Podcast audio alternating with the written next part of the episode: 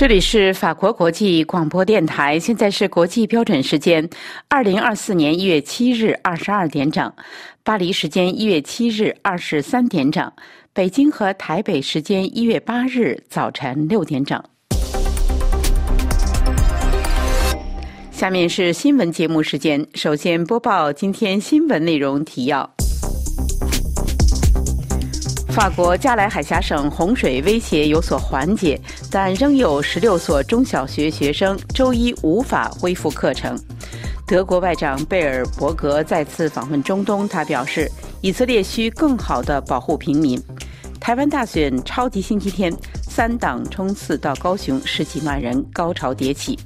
孟加拉国立法选举落幕，现任总理哈希娜女士获胜连任，她是第五次胜出。听众朋友，大家好。法国的西北部加莱海峡省继去年年底遭水灾之后，今年年初再次遭受洪水袭击。虽然雨天逐渐停止，但是校舍仍无法正常运行。省政府周末决定，十六所中小学被迫继续关闭。有两个小学的学生将于周一聚集在市大厅内，老师只能通过远程教学的方式来任课。流经加莱海峡省的阿河上个星期还处于红色警报水平，从一月八日起将降至黄色。天气预报显示，阿河水位正在缓慢下降。下个星期天虽然很冷，但是不再下雨了，这可帮了大忙。周六，负责从这个非常潮湿地区排水沟渠运河社区间机构表示说，积水可能要等到下个周中旬才能看到水位明显下降的趋势。这个地区从捷克、荷兰、斯洛伐克借来的水泵，每小时可排出六三四八零立方米的水。根据该县的最新报告，新一轮洪水影响了九十五个城市、两千零八十四户家庭，导致七百四十三人疏散。法国从九日起将面临寒流的袭击。法国总统马克龙七日表示，要采取应急措施，安置好加莱海峡省的灾民。马克龙周日召集了总理博尔内和生态转型部长贝丘。总统希望他们更快地采取行动，帮助受灾民众，即最不稳定的人和无家可归的人。这几天，法国媒体一直在报道是否有再次重新组阁的可能。总理博尔内有可能被辞退的报道也甚嚣尘上。周日，马克龙召见博尔内，是否告诉人们他不会选择临危换将的做法呢？我们将继续关注周一发布的相关消息。德国外长贝尔伯克再次访问中东，他表示说，以色列需更好的保护平民。请听本台特约记者从柏林发来的报道。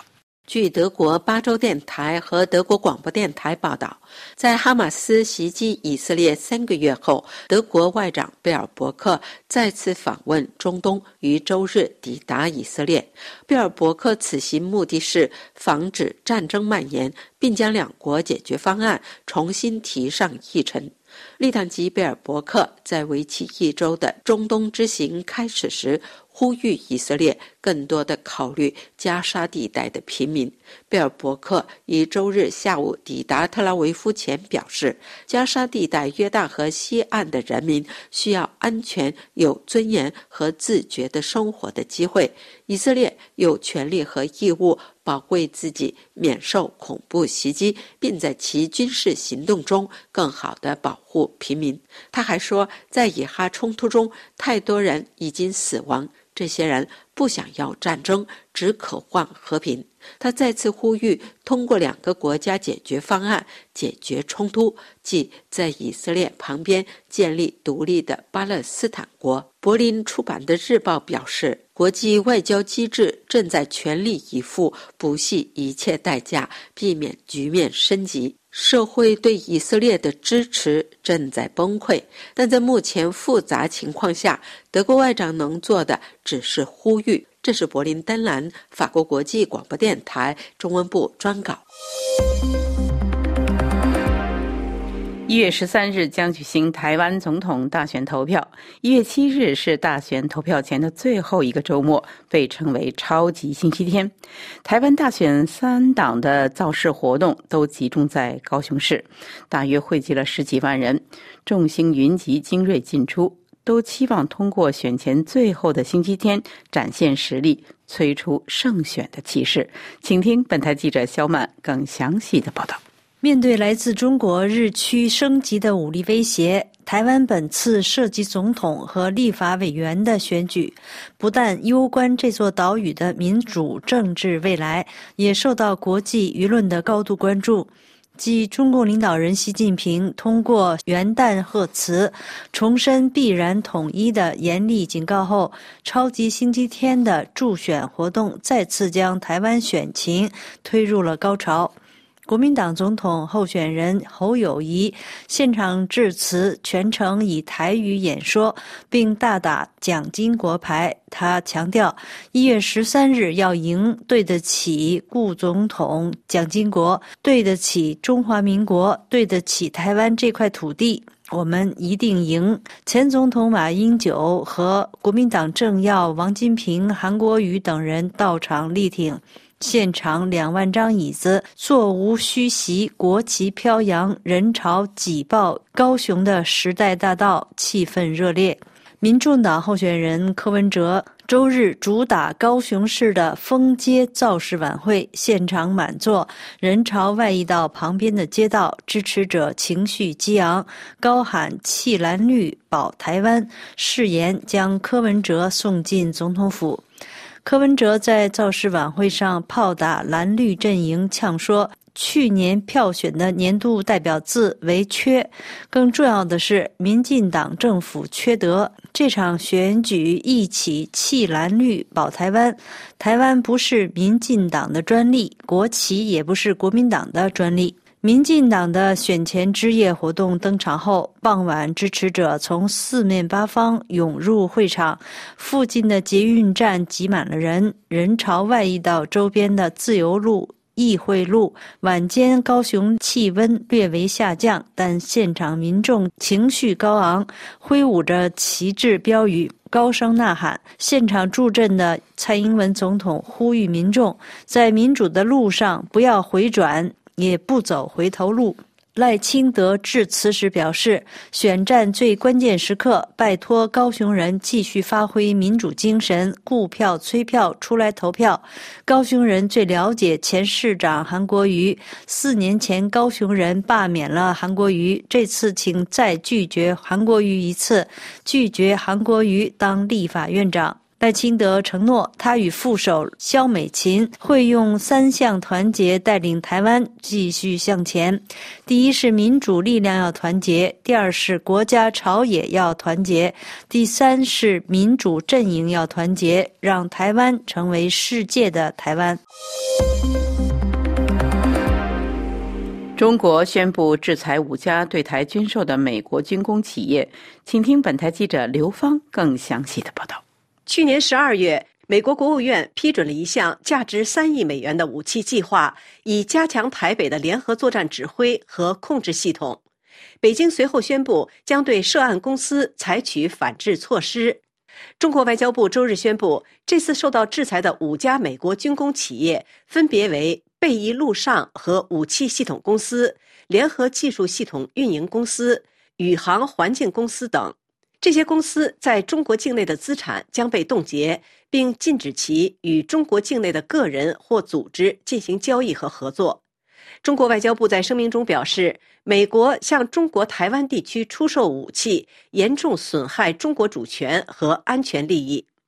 法新社报道指出，自2016年主张台湾独立的总统蔡英文上台以来，北京加大了对台湾的压力。北京定期派遣战机和船舰靠近台湾。台湾国防部最近披露，多次目击从中国大陆发射的气球飞过台湾。周六，台湾国防部对此作出谴责，呼吁中国立即停止发射气球的骚扰行为，并称此举严重威胁空中交通。台湾总统选举日益迫近，华盛顿与台北警告北京不要试图影响此次大选。日本外相到访基辅，承诺通过北约对乌克兰提供三千七百万美元追加的军事援助。请听本台特约记者从东京发来的报道。日本外务大臣上川洋子。当地时间七日凌晨，访问了正在遭受俄罗斯侵略的乌克兰。上川洋子在乌克兰首都基辅与乌克兰外长库莱巴等人会谈，传达了日本继续向乌克兰提供支援的方针。在欧洲和美国因俄乌战争长期化而显现出支援疲劳的时候，上川这次访问向当地和国际社会表明了日本坚决支持乌克兰的复兴与重建的姿态。在外长会谈中，双方确认加快就缔结日本对乌克兰提供安全保障方面援助的双边协定的协商。上川洋子还将与泽伦斯基总统会谈。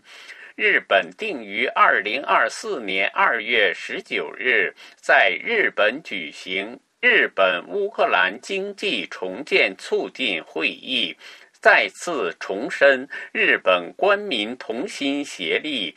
支持乌克兰的姿态。乌克兰总理丹尼斯·什米加尔将出席会议。日本表示将为乌克兰高度重视的实现公正持久的和平而努力，并为此做出具体的贡献。上川洋子就此与乌方交换了意见。此次访问期间，上川洋子将参加日本为乌克兰提供大型过冬电力相关设备的提供仪式。法广特约记者楚良一发自东京。孟加拉国第十二届国民议会选举一月七日落下帷幕。根据该国选举委员会公布的初步选举结果，现任总理谢赫·哈希纳女士在这次选举中获胜，她是第五次胜出。执政党和其盟友在议会三百个席位中可占两百二十五个席位，赢得至少百分之六十的席位。反对派决定在极端政治镇压的气氛下抵制投票，所以哈希纳几乎是在没有竞争者的情况下赢得这次选举的。哈希纳已经连续执政十五年，是孟加拉国历史上上任时间最长的领导人。孟加拉国从来没有一位总理连续执政这么长年。哈希纳生于一九四七年九月二十八日，幼年在农村生活，后随父来到孟加拉建国后的首都达卡上大学时学习孟加拉的文学。一九七五年，其父及十五位亲属死于军事政变，哈希娜当时正在德国度假，得以幸免于难。在这之后，她和丈夫还有两个孩子在印度生活了六年，并于1981年2月回国担任孟加拉人民联盟主席。为了给自己的父亲报仇，重振人盟的声威，她特意选择父亲被害的房间作为自己的办公室。1983年初，当时的军政府放宽了对政党活动的限制，哈希纳于是组成了人盟为首的十五党联盟的，并担任领导人。一九九零年十月，他与齐亚领导的七党联盟合作，在选举中击败埃尔沙德政府，得票最多的亚齐遂组成政府。哈希纳领导的人盟则成为在野党。一九九二年八月中旬，哈希纳领导的人盟联合其他党派组成反对党同盟。指责政府在维护社会治安等九大问题上存在严重失误和渎职的情况，并第一次对政府提出了一个不信任案。此次选举之前，哈希纳对他的反对者发起了大规模的镇压，批评县政府的孟加拉国民族主义党已经被摧毁。该党声明说，他们有两万多名党员被捕。听众朋友，以上是今天的新闻节目，谢谢各位的收听。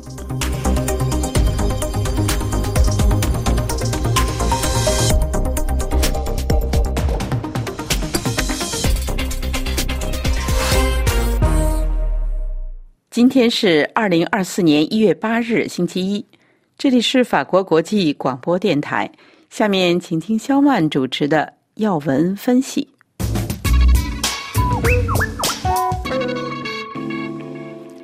听众朋友，日本外务大臣上川洋子一月七日突然造访了乌克兰首都基辅。在俄罗斯侵略乌克兰将届满两年之际，他强调东京坚决支持基辅，并宣布提供三千七百万美元加强乌克兰的无人机侦测系统。法新社报道，日本外相上川洋子今年首度出访基辅期间，在一处防空洞里与乌克兰的外交部长库列巴召开记者会。尽管外面空袭警报大作，日本外相与库列巴一起坐在地窖里，表示。日本坚定支持乌克兰，以便乌克兰可恢复和平。我可以感受到当前乌克兰的局势有多么紧张。日本加入西方制裁俄罗斯的行列，并且对乌克兰提供武器，而日本外相正是在俄乌冲突升高攻势之际到访基辅的，成为了2024年第一个访问乌克兰的首位外宾。他再度针对俄罗斯飞弹和无人机的攻击予以强烈谴责，尤其是在新年当天。日本外相还宣布，东京将提拨三千七百万美元以提供无人机的侦测系统。此外，他还表示，日本也将提供五台发电机，帮助乌克兰度过俄罗斯袭击之下的另一个寒冬。据报道，上川洋子还走访了俄军2022年屠杀平民的基辅郊外的布查市和乌俄曾爆发激战的伊尔平镇，强调对所见景象感到震惊。日本向乌克兰提供无人机侦测系统，可谓是雪中送炭。就在六日到七日的夜间，俄罗斯发射了二十八架攻击无人机及三枚巡弋飞弹。攻击乌克兰，乌克兰防空系统摧毁了其中的二十一架无人机。俄罗斯塔斯社六日引述俄罗斯第一副总理贝洛索夫的说法表示，俄罗斯计划每年生产超过三万两千架无人机，这几乎是目前产量的三倍。俄罗斯国内生产商将占无人机市场的百分之七十。俄罗斯将在二零三零年以前提供国家无人机计划六千九百六十亿卢布，约合七十六点六亿美元的资金，并将于本月公布更多的细节。俄罗斯二零二二年二月入侵乌克兰以来，无人机已经被莫斯科和基辅广泛使用。随着战争的持续，双方都大幅增加军事产量。莫斯科一直在使用的是伊朗制造的见证者无人机，这种无人机在乌克兰以嘈杂的汽油发动机而闻名。见证着无人机越来越频繁地使用在空袭乌克兰东部和南部战线后方的基础设施，乌克兰则大量使用 FPV。无人机这种小型无人机最初是供个人民用，但经过改装后可用于战场，可作为一种廉价但有效的侦察和攻击的选项。俄罗斯也效仿了这个策略。乌克兰去年十二月说，计划在二零二四年生产超过一万一千架中远程攻击无人机以及一百万架 FPV 无人机。这些无人机在前线的需求量很大。一月六日还正是东正教圣诞节，普京并没有下令俄军在这天在乌克兰停火，而许多东正教徒是在一月六日至七日庆祝圣诞节。相反，普京誓言支持手握武器捍卫俄罗斯利益的士兵，下令政府加强对战斗人员的支持，并呼吁人民慈悲公正。今年三月将面临选举的普京，最近的谈话口气放软，焦点改放在传统价值和团结方面。俄罗斯2022年2月对乌克兰发动全面入侵，基辅及其西方盟国称这是一次无端的帝国主义土地掠夺。战争快满两年之际，战场情况现已经转向增加对彼此领土的空袭，因为双方都难以在前线取得重大的进展。听众朋友，以上是今天的要闻分析，由肖曼编播，感谢苏菲亚的技术合作，也感谢收听。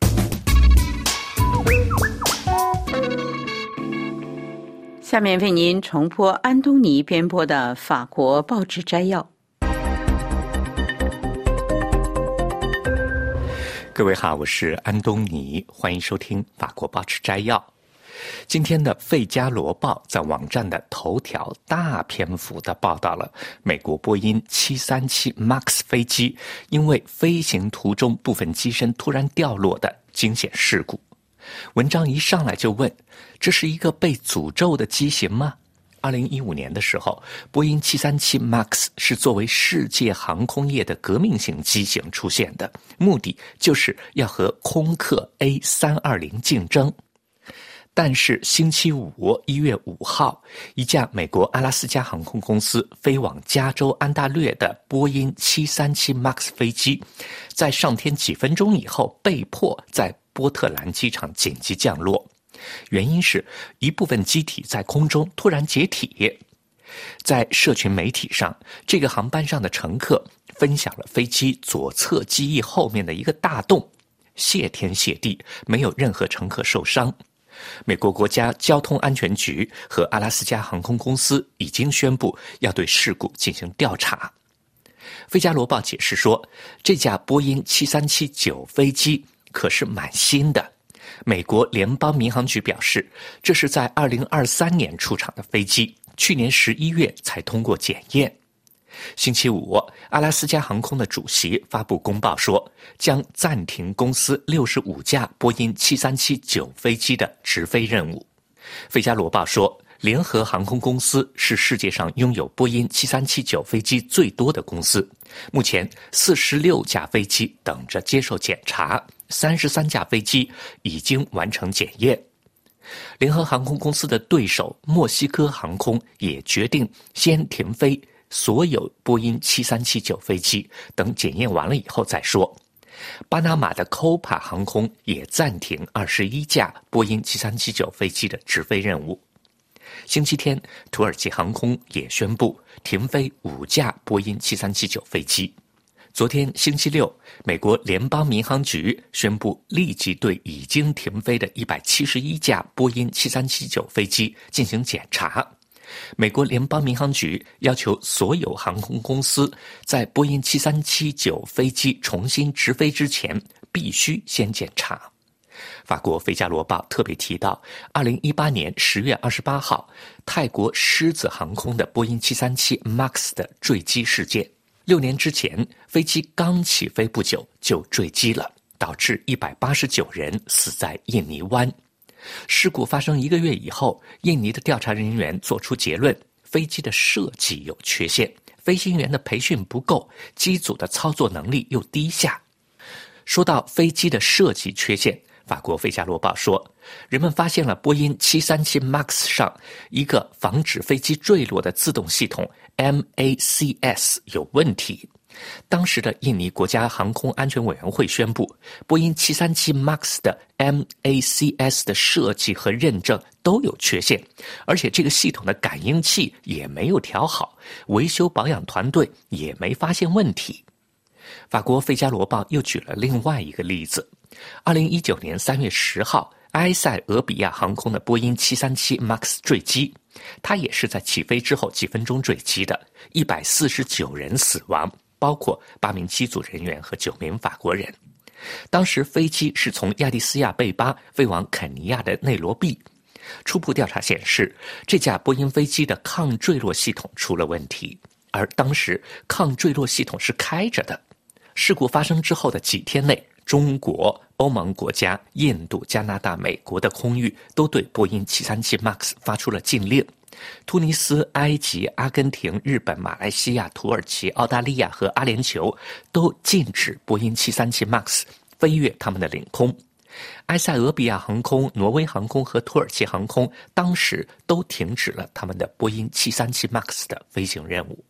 费加罗报》说，二零二零年一月，波音公司暂停波音七三七 MAX 的生产。在欧洲，波音七三七 MAX 停飞了两年之后，于二零二零年初又获准飞行。美国、巴西和加拿大也一样，又批准了飞行。二零二三年十二月，波音公司通知各航空公司要检查一下飞机方向舵控制系统的部件有没有松动。之前，一家国际运营商在常规检查里边发现有的螺栓没有螺母。之后，波音公司自己在还没有交付的飞机上发现了一个没能正常拧紧的螺母。直到最近，波音公司延长了737 MAX 的交付时间，因为他们发现机体的问题，特别是在机尾密封舱又有问题。到十二月底，波音公司已经总共交付了一千三百七十架737 MAX 飞机，而波音公司的订单上。一共有四千多架737 MAX 飞机，在737 MAX 的几次坠机事件之后，中国已经搁置了737 MAX 的交付，到现在也没有恢复过。好了，各位，以上听到的是今天的法国报纸摘要，由安东尼编辑主持，感谢收听。法国国际广播电台，请听江峰编播的《曼谷传真》。听众朋友，穆斯林人口居多的孟加拉国七号在争议声中举行全国大选，牵涉中印边境争议的不丹九号即将选出新国会。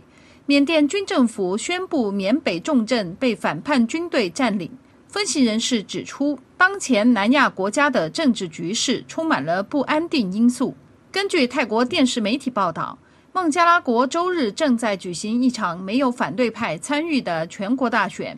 主要反对派民族主义党呼吁全国罢工，抵制这场投票选举。由于大选前夕各地不断传出暴力、纵火、事故伤亡事件，投票日当天，政府严阵以待，动用大约八十万军警在各地投票站维护秩序。人们普遍猜测，投票结果没有任何悬念，现任总理哈希纳将通过此次投票，连续第四次获胜，并且连任总理。现年七十七岁的孟加拉民族主义党常委莫言汉上月在丧失选举资格后返回首都达卡。他透露，由于遭到当局政治迫害，反对派被提控罪名多达三百多项。反对派主要领导人只好选择政治流亡。自从去年十月孟加拉国反对派号召举行大规模反政府示威活动后，已有大约两万五千人遭到拘捕或监禁。政府在全国范围内进行搜捕，这令近千万名民族主义党成员陷入了恐慌。孟加拉国警方对此进行澄清，表示警方抓捕对象是涉嫌破坏国家安全的非法人员，并非针对反对派进行政治迫害。资料显示，穆斯林人口占多数的孟加拉国选民大约有一亿两千万人。本次投票将选出二百九十九位国家议员，组成第十二届国民议会。媒体街访发现，人民的投票意愿普遍消极，部分民众并不打算出门投票，但绝大多数人期盼新政府上台能够解决当前因高通货膨胀而带来的生存危机。新加坡国立大学南亚研究所研究员兰詹博士观察指出。由于出现了排斥选举、抵制政府的行为和舆论，孟加拉国当局动用维持选举秩序的规模也堪称前所未有。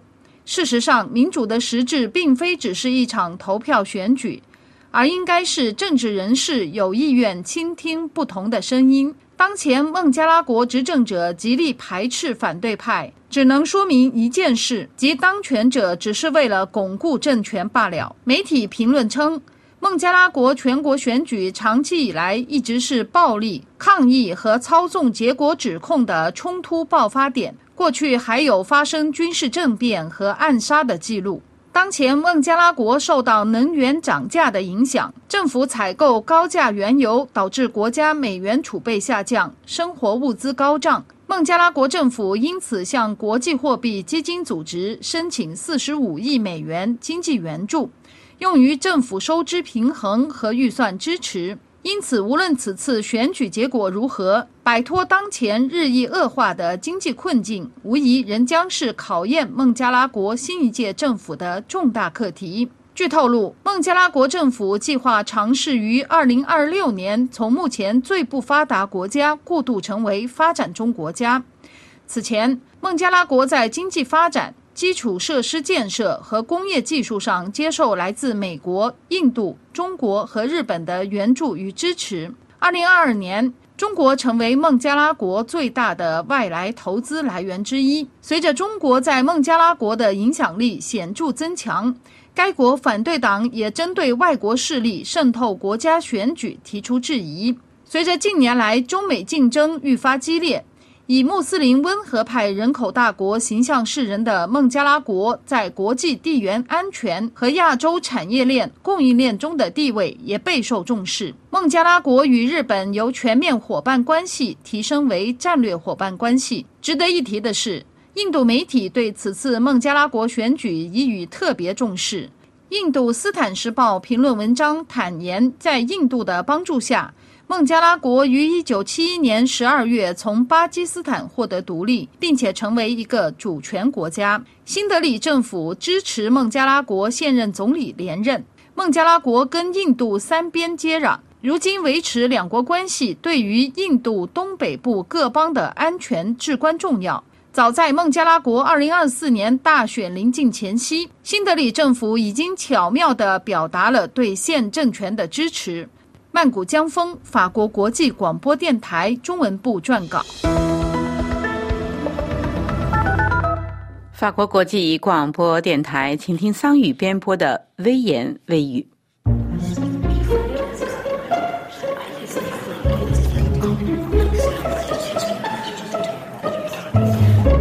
各位听众，大家好。台湾立法大选临近，对宪政多党民主选举制度与规则一无所知的中共，开始公开干预台湾选举。通过国台办直接呼吁民众投票给他们中意的候选人，而中共总书记习近平更于毛旦日对台湾人发出警告，称实现祖国统一是大势所趋，民心所向，祖国必须也必然统一。许多网友发帖感谢习近平再次为民进党助选。要知道，习近平在二零一九年发表告台湾同胞书，称不承诺放弃。武统，保留采取一切必要措施统一。蔡英文随后在二零二零年一月的大选中，以有史以来的最高得票八百一十七万票成功连任。当然，也有人认为蔡英文高票连任要拜中共暴力镇压香港民主运动所赐。香港的社会主义改造、警察治港，彻底终结了一国两制，也使国民党的一中各表沦为笑柄。网友王丹发帖说：“一月一号，国台办发言人公开向台湾人喊话，称希望广大台湾同胞认清民进党路线政策的极端危害性、破坏性，坚决反对台独，在何去何从的十字路口做出正确选择。这是迄今为止中共官方最明确的对台湾选举的介入，而且直接下指导棋，悍然要求台湾人不要。”投票给民进党，中共显然把这次选举当作一次对台湾人的大型民意测试，看看台湾人是否会服从北京的意志。一月十三号也因此成为一个台湾人展示集体意志的机会。你可以用你的选票大声告诉中共，在他们的庞大压力下，台湾人民服不服？如果台湾展示了强大的集体意志，不愿意服从北京。的指导，中共就会知道蛮干的代价太大，两岸和平才会有根本的保障。因为历史早已证明，和平从来不是建立在对方的善意的基础上，而是建立在绝不屈服的强大意志的基础上。网友 Tiger 八九一六反对说：“如果统一意味着被奴役、失去自由，那就不能成为选项。香港的年轻人后知后觉做出了。”反抗的选择，并得到大多数港人的支持，但是在专制政权的压制之下失败了。台湾人只有勇敢面对，捍卫自由，这是自由与被奴役的选择，不是和平与战争的选择。和平或者战争都不能以失去自由为代价。近日，一位大陆网友发出的短文引发人们对统一台湾执念的思考。如果说台湾人是中华民族的炎黄子孙，那么台湾人的福祉到底是什么？统一的目的到底是什么？是政治的需要、文明的需要，还是幸福的需要？这三点如果能统一起来，那就是最好的结果。如果无法统一，是否要用同胞自相残杀、践踏人类？文明底线的战争手段达成执念呢？大陆网友在短文中这样写道。台湾是中国领土，这是事实之一；台湾人是中国人，这是事实之二。台湾的执政者是台湾人选举的，不是大陆委派的，这是事实之三。台湾走的是资本主义道路，大陆走的是社会主义道路，这是事实之四。台湾的人均 GDP 是大陆的三点五倍，超出日韩，雄居亚洲，也超过美国、欧盟，这是事实之五。台湾下辖十。九个县市的民选首长，三十年来无一个贪腐犯罪记录，这是事实之六。台湾所有的民选首长均向民众公开自己的财产及纳税记录，这是事实之七。台湾的农民退休费与下台总统一样，这是事实之八。台湾人看病免费不算，还提供免费的饮食，这是事实之九。台湾的老年人如果居家养老，政府给他们的子女发放护理费，这是事实之十。台湾人在国际上受到普遍尊敬，一百七十多个国家免签自由出入，这是事实之十一。中华民国前总统蒋介石办公用毛笔，常用高级宣纸。可是到了台湾，大陆宣纸没有了，日本产的宣纸不错，他想要进口一些使用，结果被驳回。国家外汇紧缺，宣纸非急需物资，不能使用外汇，这是事实之十二。台湾另一位老总统蒋经国住院，抗议示威者拿着喇叭对病房大喊大叫，骂他是独裁者。身边人看不惯，请求驱离蒋经国，却说不要驱离，这是他们的权利。后来蒋经国毅然决然废除国民党一党专制，把军队交还给国家，把党员清退出军队，这是事实之十三。台湾退休总统马英九过大年，自己在街道摆摊儿，免费给老百姓写春联儿，而且骑着摩托车送外卖，这是事实之十四。台湾现任总统蔡英文下班回家自己拎包搭火车，她是老小姐，有的是钱，可是她一身行头不超过一个普通家庭妇女，把钱秘密捐献，这是事实之十五。台湾马上就要进行总统。选举各方诸侯摩拳擦掌，跃跃欲试。但一律要通过人民政审这一关，把你的个人履历真实展示，家庭财产全部晒出，这是事实之十六。台湾问题是大陆一面之词，台湾有什么问题？答案是台湾像人一样很健康，没有问题。台湾的现政权是把台湾人当人看的政权，台湾人的福利待遇处在当今世界前列。有人说解。放放台湾，解放你自己吧。台湾的政治文明是当今文明世界的典范。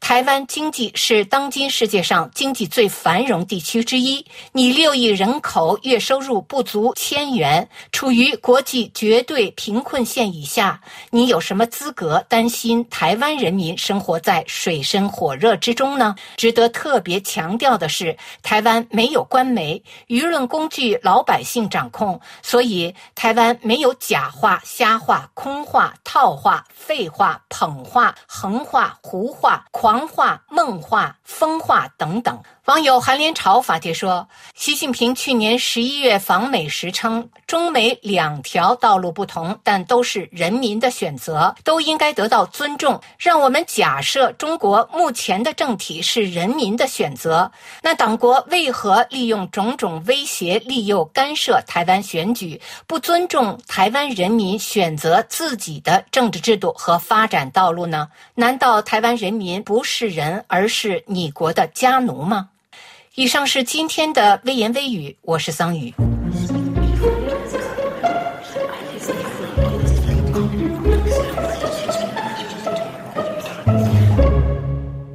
下面请听索菲和赵月胜合编的《欧洲思想文化长廊》。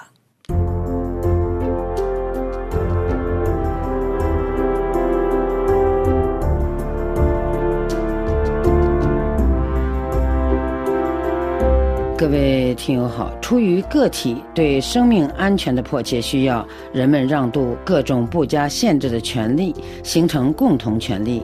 共同权利采取以契约为纽带的国家形式。国家的诞生即是主权的诞生，主权的特性就是至高无上、不可分割、绝对且永久。霍布斯的国家主权学说有一套完整的主权学说支撑，影响深远。在今天的欧洲思想文化长廊节目时间，旅法中国学者赵业胜介绍宪政制度故乡英国的霍布斯利斯坦的分析家，国家权力怪兽利维坦之四主权探究上集。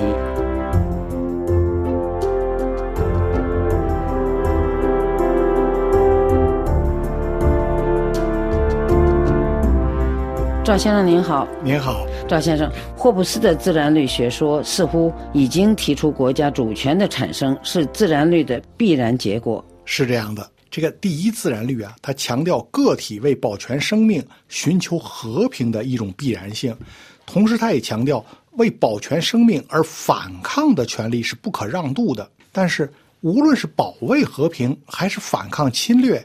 这都不是个体行为，而是一个族群的行动。像历史上的法兰克人、安格鲁撒克逊人、维京人，当这些族群聚集起来行动时，无论保卫自己或者入侵他人，那都是一个集体行为。依霍布斯的说法，族群得以聚集，那必然是个体已经彼此让渡了权利，达成了契约。这些族群的首领执掌共同权力，他们具备了国家形态，拥有疆域并推举领袖，这就拥有了主权。霍布斯说：“现在的城邦和王国不过是大型的氏族而已。”霍布斯所描绘的主权，被罗宾·邦斯总结为审判、惩罚和奖赏的权利，集结军队、宣战。和媾和的权利，制定法律的权利，确定官方的宗教教义和科学学说的权利，没收和分配财产的权利，任命和罢免大臣和其他官员的权利，以及判断什么对于臣民的和平与防卫而言至关重要的权利。所有这些权利都由一个统一人格来施行。霍布斯认为，这就等于说。指定一个人或一个由多人组成的集体来代表他们的人格，大家都把自己的意志服从他的意志，把自己的判断服从于他的判断。他断言，承担这一人格的人就称为主权者，并被说成具有主权。其余的每一个人都是他的臣民。霍布斯说的主权者是一个具体的人吗？是的。他用的这个字就是 a person，这是指有特定人格的人。在君主制国家，这个主权者就是君王本身。霍布斯接着就分析啊，取得主权的方式，其一呢是凭借自然之力，也就是通过继承或者征服。霍布斯称之为以利取得的国家。第二呢？它是通过人们相互达成协议，自愿服从一个人或一个集体。霍布斯称这类国家呢是政治国家，或者按约建立的国家。霍布斯重点讨论的是按约建立的国家，他对此有几个重要的观点。首先，既然这些国家是按约建立的，那么依照自然律守信的原则，一个君王的臣民不得君主允许，便不能抛弃君主政体，返回乌合之众的混乱状态。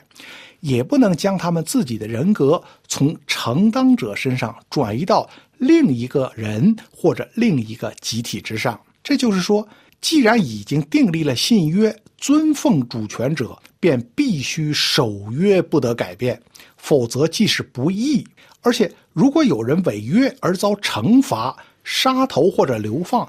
那也是你自己行为所导致，因为你既然已经授权，那么成全人的一切行动就是你的行动。霍布斯的这个说法是为绝对君权专制提供了一个逻辑起点，后世的一些暴政统治几乎都照搬这个逻辑。你比如说，人民选择了党，所以党做什么都是合理的，都是为人民服务，这是一个典型的例子。其次。主权者拥有的权利是因全体之间彼此订立了信约而拥有的，而不是和某一部分人、某几个人订立信约。所以，这个主权它是普遍的，其原因是这行为是代表每一个人的人格。并根据他们每一个人的权利做出的。若破坏这一信约，则每个人就又恢复运用自己的力量保护自己，那则又会是天下大乱。因此，信约本身呢，它只是空洞的言辞，除开从公众的武力中得到力量以外，它没有任何力量来约束、遏制、强制或者是保护任何人。所以，主权者拥有强制权，拥有武力。这武力是授权者集体的力量。所以，原则上，国家的武装力量只能是全体国民的。霍布斯为了论述君主的绝对主权，真是煞费苦心。这还不算完呐，他进一步就认为，在宣布了一个主权者之后。任何异议都是不允许的。他说，由于多数人以彼此同意的意见宣布了一个主权者，原先持异议的人呢，这时候就必须同意其余人的意见。也就是说，他必须心甘情愿声明啊，承认这个主权者所做的一切行为，否则其他的人就有正当理由杀掉他。这样。共同权力掌控之下的契约社会不允许分裂，主权才可能保持完整。否则，一个契约团体之内是纷争不断，主权者的意志便无法贯彻。第四，他就论证说了。主权者的裁断权呐，是所有的人授予的，因此主权者所做的任何事情都不可能对臣民构成侵害，所以授权人没有理由控告主权者不义，因为霍布斯认为，像这样按约建立了国家之后呢。每一个人都是主权者行为的授权人，因此你抱怨主权者进行侵害的人呢，就是抱怨自己所授权的事情，于是便不能去控告别人，而只能控告自己。他下结论说呢，处死一个主权者，臣民以任何方式对主权者加以惩罚，这都是不义的。那就是由于自己所做的事情去惩罚别人了，很明显，这一整套关于主权者不可冒犯的论述呢，表达了霍布斯对处死查理一世的不满。在他生命的最后岁月中呢，他写了《比西莫特》这部书，来讨论英国内战。批评处死国王的行为，在书中他断言法律站到了罪恶的一边。看来霍布斯心目中的主权者永远是一位拥有无限权力的君主。是的，虽然他也谈到啊，有一群人拥有主权，但他主要关注的是君主。这位君主呢，因为所有人彼此订立了契约，而被称为被授权的唯一人格。对这个主权者，臣民必须无条件服从。他反复强调，君主的主权是你们自由签订契约所授予的，所以你们的任何反抗都是反抗自己，这就是不合理的。霍布斯的理由是：虽然从表面上看，一位君主作为主权者，他拥有几乎一切权利。但他时刻是面临着臣民所不会预见的危险，担负着臣民所不必承担的责任。他是主权者，他的国家所面临的一切问题都是他应该解决和负责的。统治的过程必然是麻烦丛生的过程，特别是一个国家处在世界当中，相对于外国，那仍是处在一个丛林时代。其他国家对他而言呢，仍要求不受限制的一切权利。所以，君主实际上是处于群狼环伺的危险中。所以，已经结成契约关系的社会中的每个人都要信守约定，服从主权者，这是他们自身安全的保障。那么，我们从霍布斯的生活经历中啊，我们可以看到，他曾与一些君王打过交道。那位最终登上英格兰王位的詹姆斯一世就曾发表过这样的言论。他说：“君主制国家是世上最伟大的东西。国王不仅是上帝的代理人，身居神圣的宝座，而且上帝也把他称作神，因为他们在世上的作为有似神圣权利。”你可以想想上帝的特征，你会发现他多么像一位人君。那么我们可以看出来啊，霍布斯对君主的看法与这位真正的君主很一致。所以，霍布斯的国家学说和主权学说的结论就是：君主制国家乃是最好的国家形式。好的，那就谢谢赵野胜，谢谢。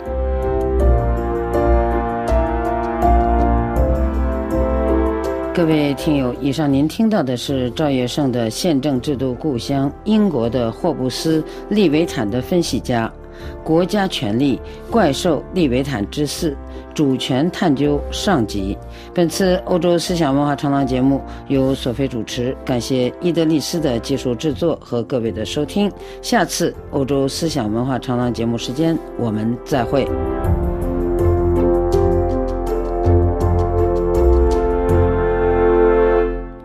法国国际广播电台最后，请听法语教学课《首饰箱的秘密》第五十五课。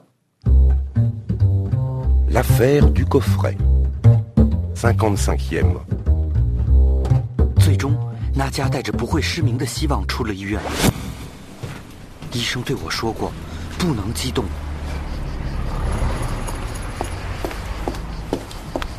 Lucas, votre taxi est là, viens. Nadia nous attend. Oui, j'arrive.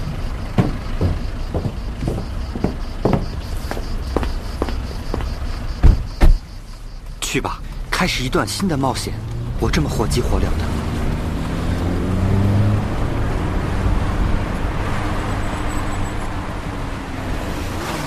Non, mais qu'est-ce qu'elle fait cette moto Anne, regarde, c'est Jean-Pierre. Jean-Pierre À Marseille Aïe aïe aïe, il sera à l'hôpital avant nous. Jean-Pierre 将抢在我们之前到医院，要从他的爪子里救出那家。Et voilà le clos du clair regard. Tenez, merci monsieur.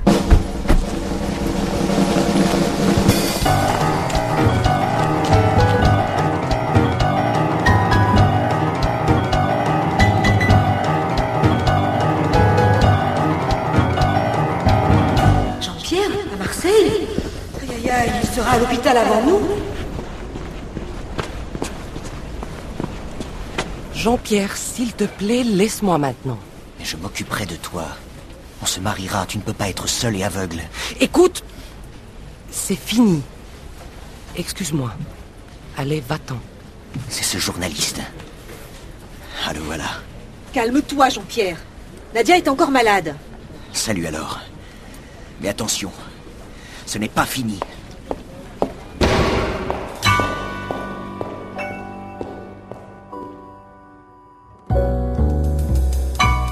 Nadia, ça va? Oh, quelle histoire J'ai peur. Tu sais, à Paris, il voulait m'épouser. Te pousser? Non, m'épouser. Moi, la femme de Jean-Pierre. Je lui ai dit, laisse-moi du temps. Je ne l'aimais pas vraiment.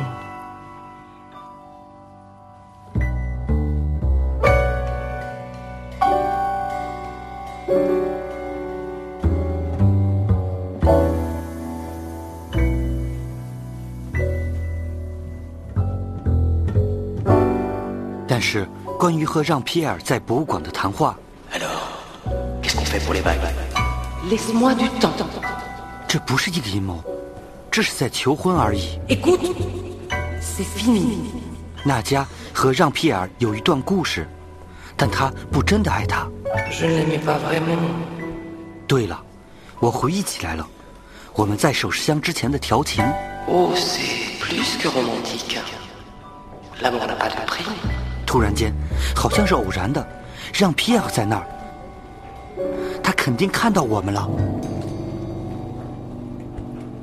Lucas, à quoi tu penses 呃，rien，c'est ma mémoire。 Bon, partons d'ici. Étienne, le commissaire Janin et Fabio attendent. Fabio Euh, Fabio, mon contact du réseau sud, pour le coffret. Nous aurons le temps d'en parler. Nous aurons Euh, Oui, Lucas, plus tard. Viens. Plus tard 啊，nous aurons le temps，意思是我们将有时间。我希望他是对的，因为我不想失去他，我爱他。À suivre. La Fac du Coffret 首饰箱的秘密由法国国际广播电台制作，编剧 Kadia Ingman，音乐 Iho Hondala，导演 Jean-Pierre Chevillard 和 Anushka Nodahas。这里是法国国际广播电台。下面最后一次为您播报今天新闻内容提要：法国加莱海峡省洪水威胁有所缓解，但仍有十六所中小学生周一无法恢复课程。德国外长贝尔伯克再次访问中东，他表示以色列需更好地保护平民。台湾大选超级星期天，三党冲刺到高雄，十几万人高潮迭起。孟加拉国立法选举落幕，现任总理哈希纳获胜连任，他是第五次胜出。这里是法国国际广播电台，听众朋友，本台对亚洲的第一次华语节目播音到此即将结束。本次节目由小乔为您主持，特别感谢苏黑尼亚的技术合作，更感谢大家的忠实收听。最后，我们一起来欣赏 F F F 乐队演唱的歌曲《我出发》，Je pars。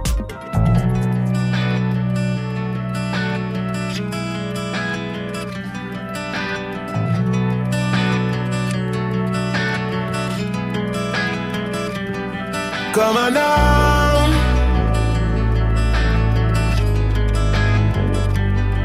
t'abandonne. Jeu de raison. Mmh. Plus rien ne m'étonne.